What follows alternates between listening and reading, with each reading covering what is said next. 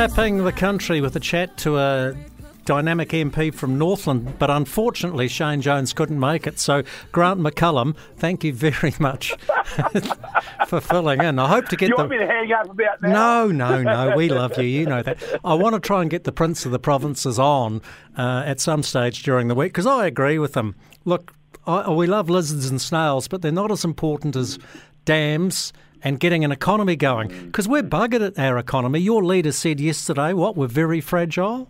Yeah, absolutely. Uh, you, you, good afternoon, everybody. I was at, they went to the leader's speech yesterday, and uh, and he, he just high, highlighted the challenges we've got. You know, he's making it quite clear our economy's in a bit of a hole, and we've and we've all got to lower our expectations in that space.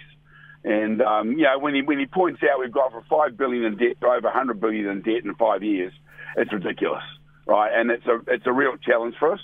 So, but we so we focus on doing things like you alluded to, mate. Building dams, building roads, getting stuff done to enable activity. That's what we're about. Yeah, that road, twenty state, what is it? State Highway twenty five A. What yeah. what a blueprint that is for getting off your ass and getting stuff done in this country. It just shows if you put our minds to it, we can do we can do this stuff, right? So, and that's what you'll find that fast tracking consenting process will allow um, projects to get through the the, the, the, red, the red tape and the and the process firmly, efficiently, so that we can get on and build stuff.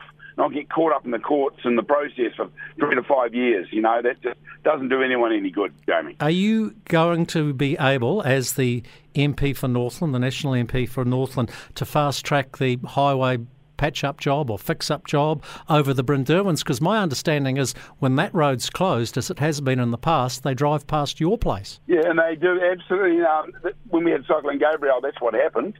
Uh, but this time around, we're way more organised. They've got to patch it up, mate. They're spending about 60 million patching it up to keep it actually afloat. Uh, keeping it open through this winter, they reckon. Otherwise, every chance it would, uh, with a bit of rain, it could come down, collapse.